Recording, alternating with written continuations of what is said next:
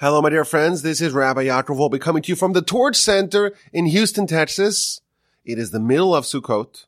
It is the intermediate day, the Chol Hamoed on Sukkot, and we are recording a special mid-Sukkot podcast. We don't usually do this. We don't usually record a new podcast on Chol Hamoed, Moed Tov, as we traditionally say. This is the intermediate days. We have two days at the beginning of the festival of festival days, like Shabbos equivalent, Yom Tov days, and then we have five days in the middle, the Chol Hamoed, and then we have the end cap, Shmini Atzeres and Simchas Torah yet to come.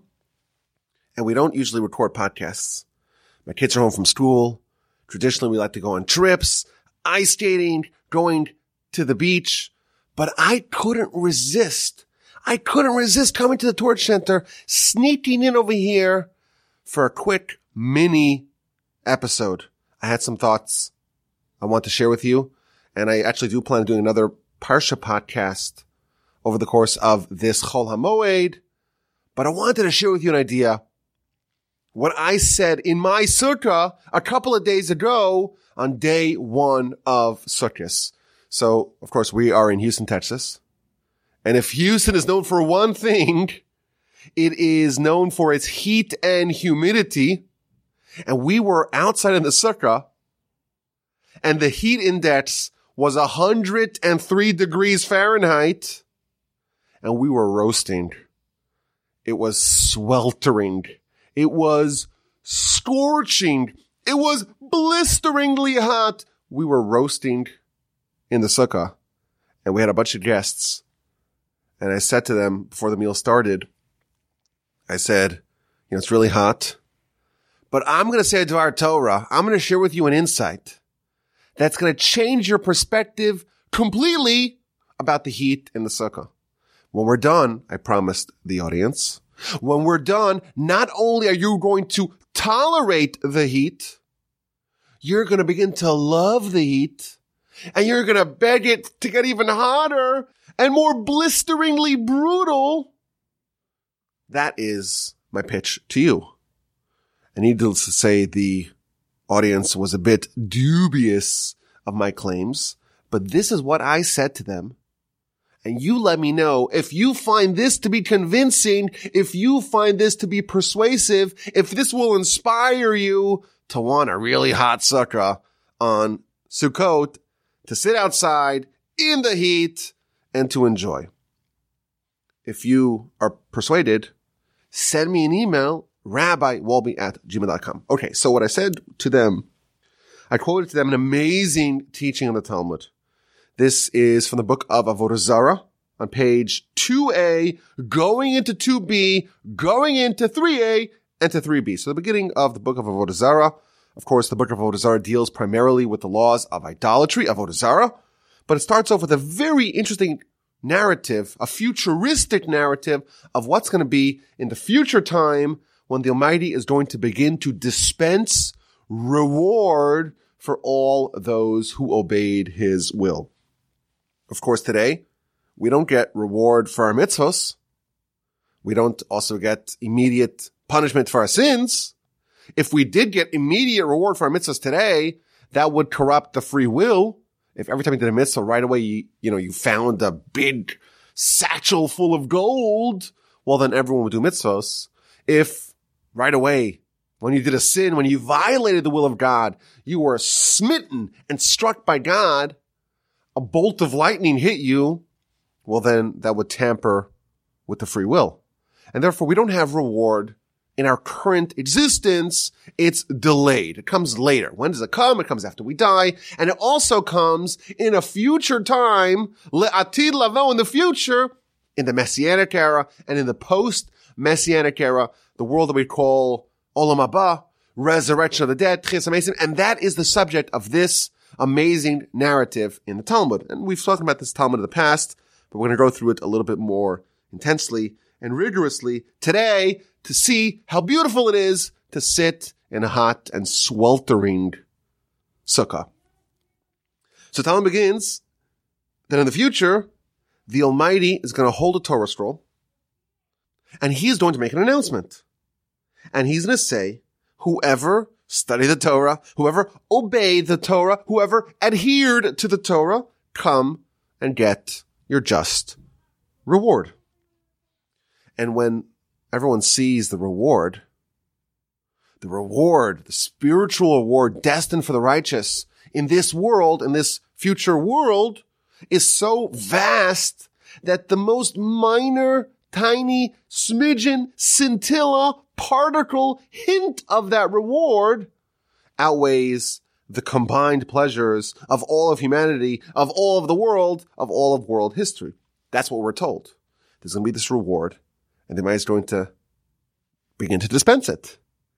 And the entire world, all of humanity, is going to start salivating and craving this reward. And they're going to all show up to God, we're told in the Talmud, and they're going to say, okay, I'm here, I'm here, I'm ready, I'm ready for my reward. And the nations are going to come as a big mishmash, and the is going to organize them into nations, and he is going to begin to inspect them to find out whether or not they are deserving of this reward.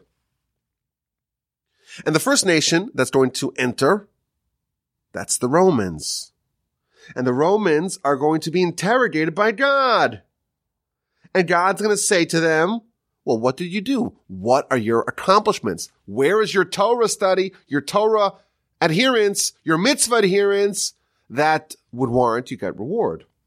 So they said to God, well, you know, we did a lot of things.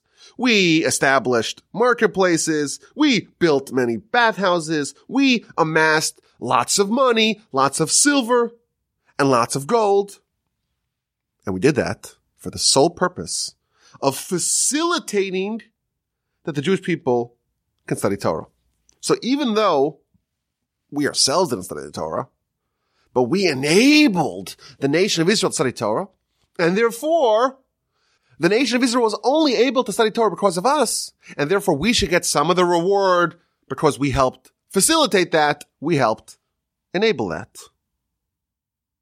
And the Almighty responds, it's not true.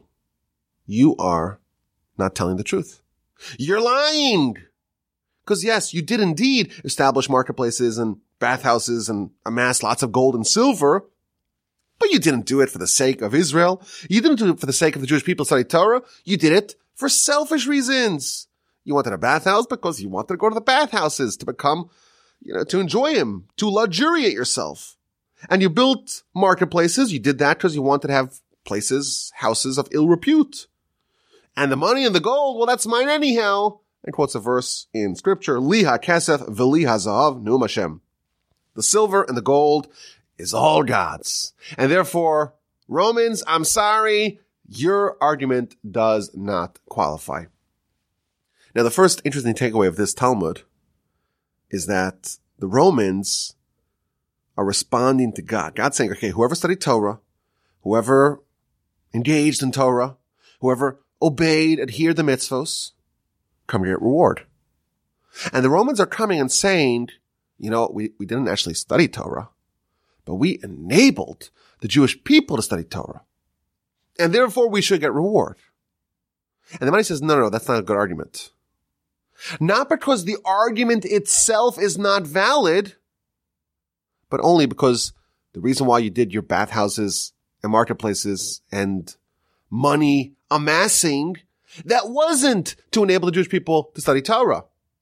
But what would be if in the reality the bathhouses, the money, the marketplaces was there to facilitate the Torah of the Jewish people. Indeed, the argument on its own is valid.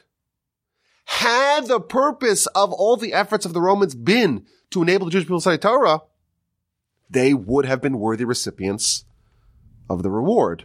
It's only because that the true reason, the true purpose was for selfish reasons, for selfish motivations, and that's why the argument is not valid. So to me, this is the first amazing takeaway. The Talmud tells us here that whoever enables and facilitates and paves the way for the Jewish people to study Torah, even if they're someone like the Romans, they're not Jewish themselves, then that would be an argument that they can use to justify, to claim eternal spiritual reward in the time, in the situation, under the circumstances, in that futuristic time when the Almighty is dispensing the amazing reward. Next come the Persians, and they make a very similar case. They say, well, we built bridges and we did wars and we did con- conquest, and that was all for the sake of the Jewish people.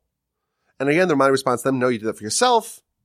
And therefore, you have no claim to the reward that is destined for the righteous, that is destined for the Jewish people who obeyed the Torah, who studied the Torah, who engaged in the Torah, who did the Almighty's will, who were faithful representatives of the Almighty in this world. And again, the same principle is true. Had the Persians built their bridges and embarked on their wars and engaged in their conquest for the sake of Torah, for the sake of the Jewish people, had they done that in order to facilitate Torah, that would have guaranteed them a portion of that reward in Olam Haba in that future time. And Talmud continues, it's a very long piece and it's a very beautiful piece. They said to him, well, you didn't offer us the Torah. And I said, well, I did. Actually, there's the famous midrash that the Almighty first offered the Torah to every other nation before he, he gave it to the Jewish people. And they all wanted to inspect it. What's inside of it? We spoke about this in a podcast some time back. They all wanted to evaluate the merits of the Torah before they accepted. And the Jewish people said, Na'aseh v'nishma, we will do and we will listen. They accepted it sight unseen without knowing what was in it. They accepted it because they trusted God. The nations had the opportunity. They were granted the opportunity to accept the Torah and they rejected it. And then the Almighty says, well, what about the Noahide laws? The Noahide laws, the seven Noahide laws that are universal were accepted by all of humanity, says the Talmud. Well, those you didn't keep either. So basically you have no claim to this reward, O nations of the land, because you didn't facilitate the Jewish people studying Torah. You didn't even keep the seven Noahide mitzvahs, seven universal laws that you did accept. But had you facilitated the Jewish people studying, and had you indeed faithfully observed these seven Noahide laws, you would have merited a ticket to Olam Haba. You would have merited a ticket to the afterlife, to the eternal abode of pleasure. I always say to Gentiles who reach out, they listen to my podcast, very often they grew up adherents to a different religion. They did some investigation and now they, they've come to the truth and they know the Torah is true. And there is almost an immediate response. I have to convert. I have to become Jewish. And the truth is, look at this Talmud. And there's other Talmuds along these lines. You don't need to be Jewish to be a good person. You don't need to be Jewish to be valued and appreciated and loved by God if you are a righteous Gentile. And again, we have the Talmud here in the book of Avodah Zarah, page 3a. It says explicitly, a righteous Gentile who does faithfully adhere to the seven Noahide laws does merit, Olam Haba does merit eternal reward. But the part of this Talmud that is relevant to us on this festival of Sukkot happens after the entire back and forth. The nations say to God in one final desperate plea, you know what? We didn't help the nation of Israel study Torah. We didn't even adhere to the seven basic principles accepted by all. But give us another chance. Give us another chance. Give us Torah anew. Now that we've finally seen what is in store for those who adhere to the Torah, give us a second chance. Give us a second opportunity to do the Torah and to earn its reward. And the man says, you know what? Agreed. I will give you a chance to do Torah, to do the mitzvos, and to get the reward that you so desperately covet. And the man said, you know what? I'll make it really easy for you. I'm not going to mandate that you observe all of Torah. I am going to give you one easy mitzvah. It's an easy mitzvah. It's an inexpensive mitzvah. I want you to sit in a sukkah. Go sit in a sukkah. Go make a sukkah. Sit in the sukkah. And you will get the reward. When the nations heard this, this is too good to be true. All I need to do to earn that incredible reward is to sit in a sukkah. That's it. No circumcision, no requirement to eat matzah or to wear tefillin or to recite the Shema or to have a mezuzah on your doorpost or to study Torah every day. One easy mitzvah, inexpensive mitzvah, just the sukkah. That's all you want? Deal. And every Gentile, we're told, every idolater, every Roman, every Persian, every member of humanity amongst the Gentiles is going to run onto the roof, make a mad dash for Home Depot, assemble a sukkah, and sit down in the sukkah.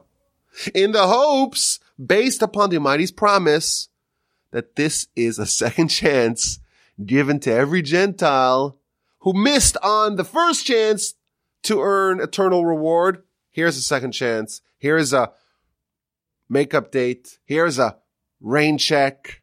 Here's another chance to earn that incredible reward. So everyone makes a sukkah on their roof, and then the Almighty throws a curveball.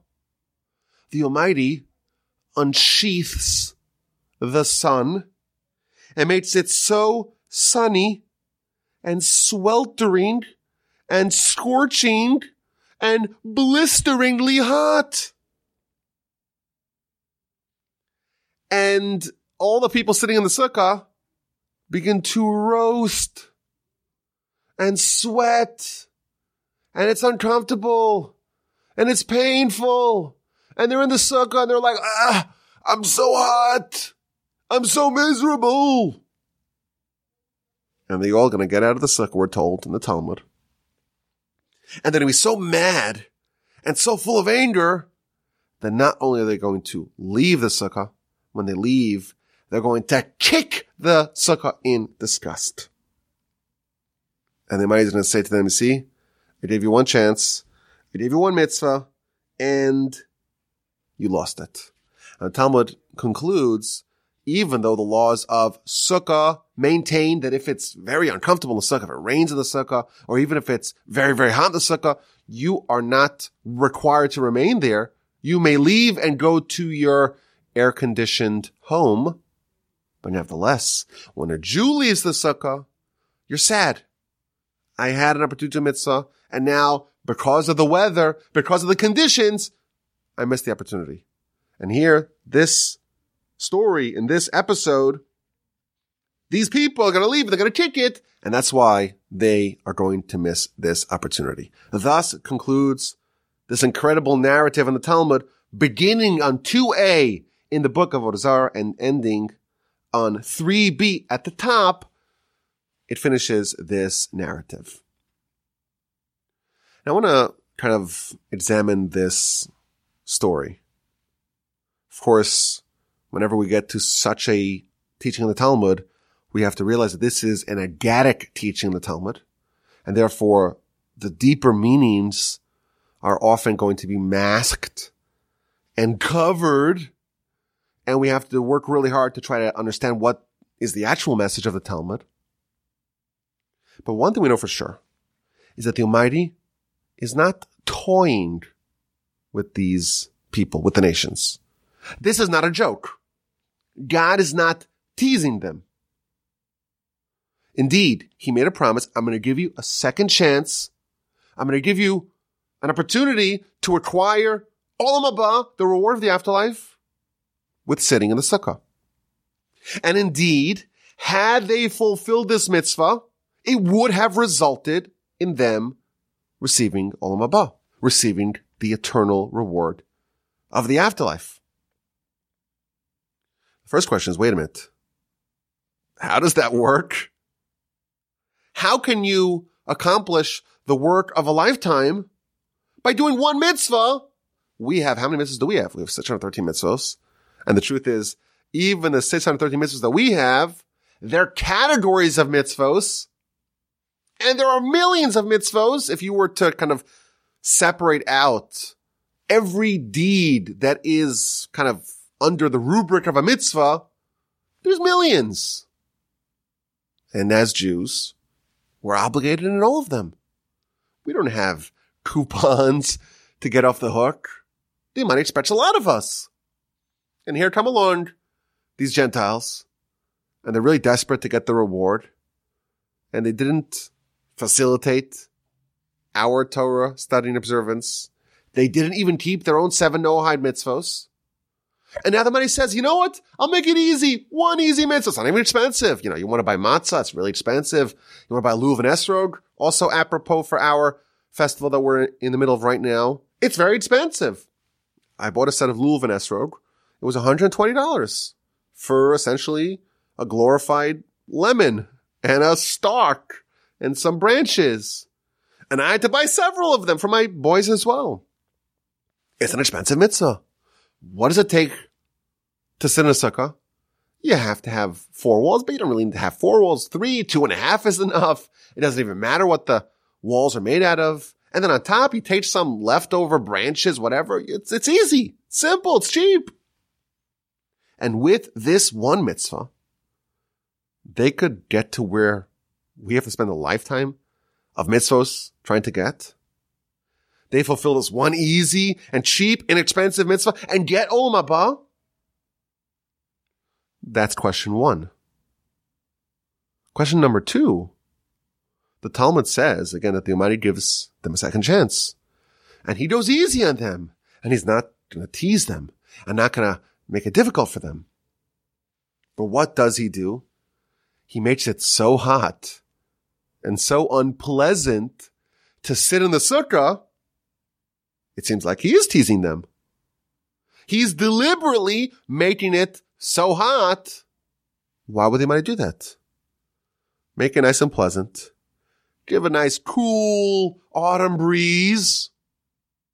Let them enjoy sitting in the sukkah and let them earn the afterlife. What is happening in this Talmud? So I want to suggest an approach. The mitzvah of Sukkah is a very unusual mitzvah. The Gaon of Vilna famously said that there are only two mitzvos that encompass us completely that we get completely immersed and subsumed in. When you do a mitzvah, it's almost like external to you. And even if you eat the matzah, it's something that you're doing, you're consuming it, but it's not something that you're in, you're swallowed up in, you're subsumed in, you're immersed in. There are only two mitzvahs, we're told, that you get completely enveloped in and that is the mitzvah of being in the land of Israel, of inhabiting and settling the land of Israel, and the sukkah. You walk into the sukkah, and you're completely enveloped, enclosed, encompassed, subsumed inside the mitzvah. So that's an interesting observation about this mitzvah in general. But what's the lesson?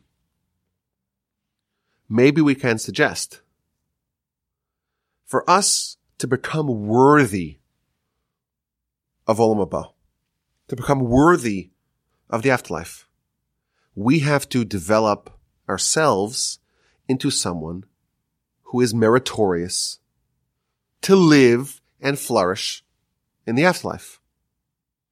And our sages explain to us that there are 613 mitzvos because there are 613 parts of our body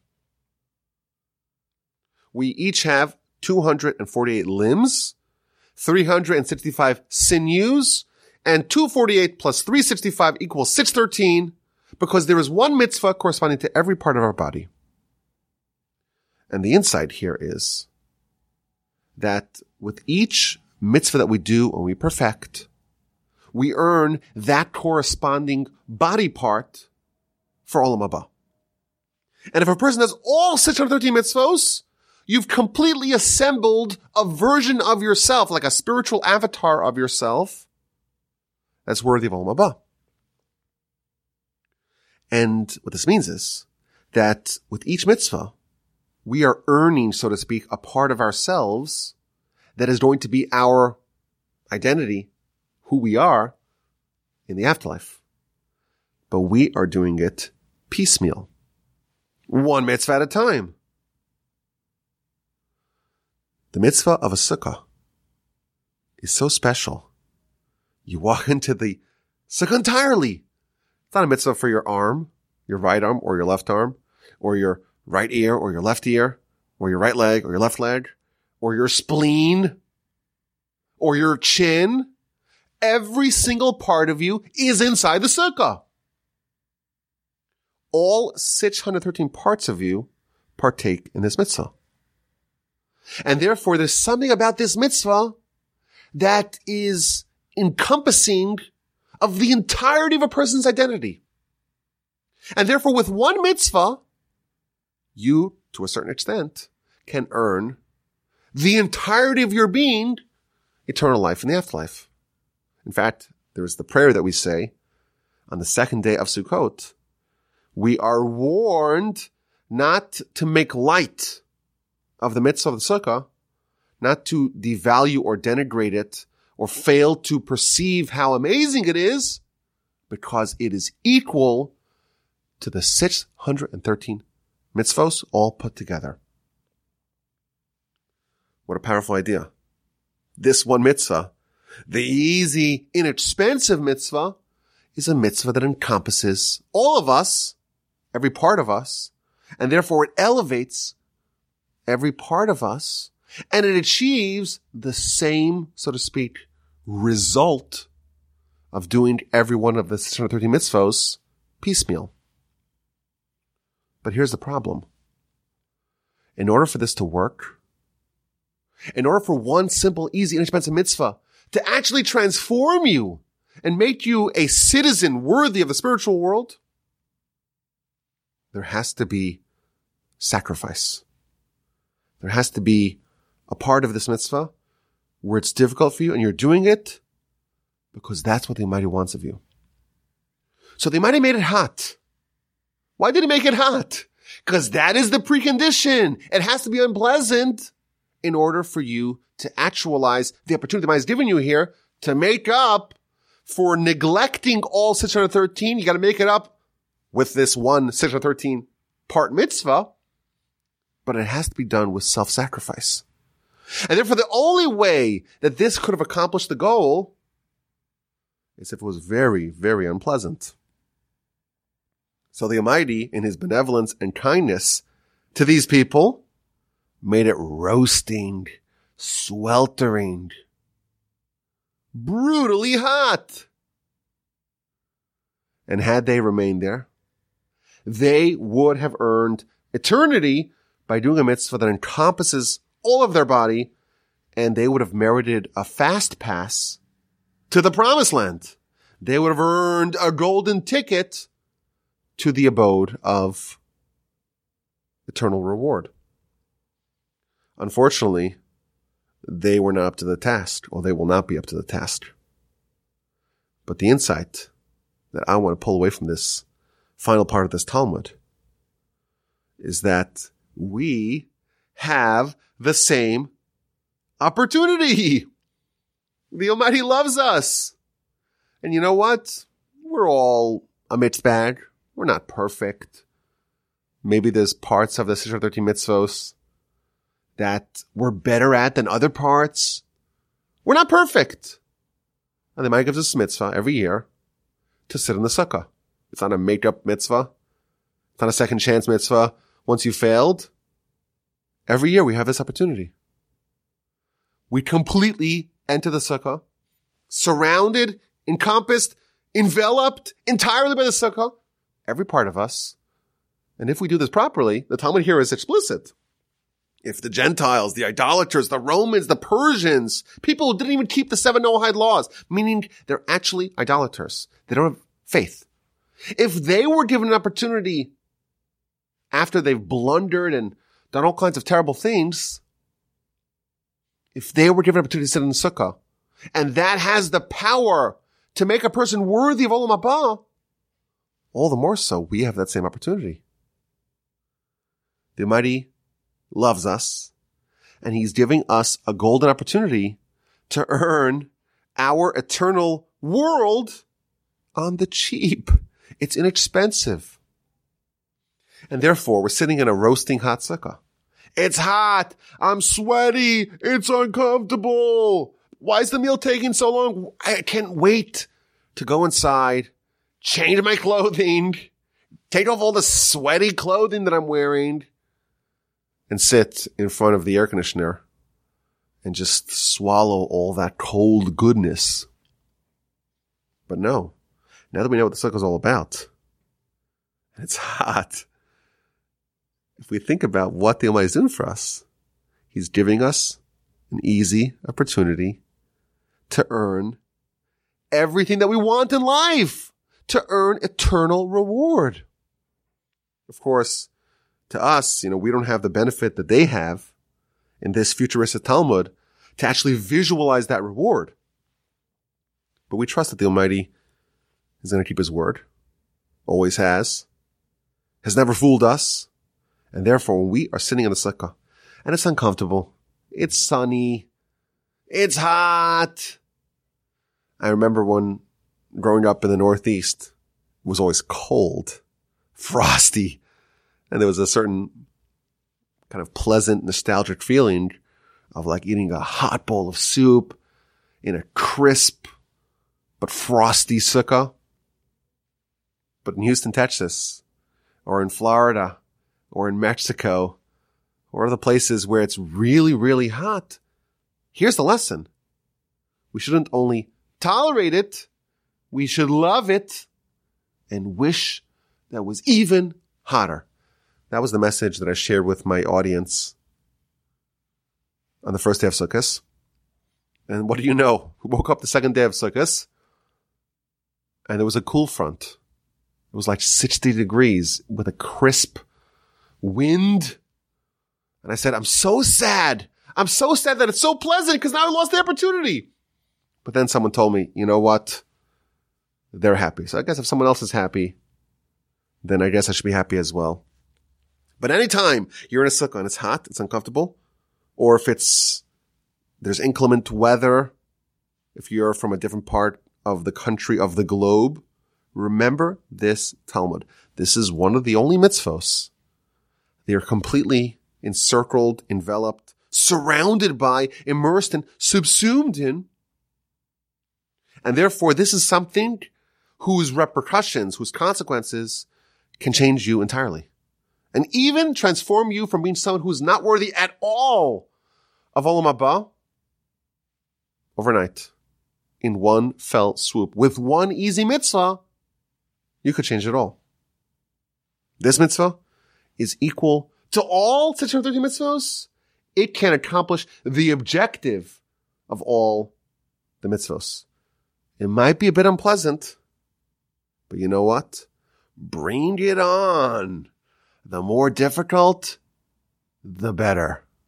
May we all merit to tap into the power of the mitzvah of the sukkah, to be fully immersed and subsumed in the sukkah, and to earn the incredible reward the money has in store for the righteous.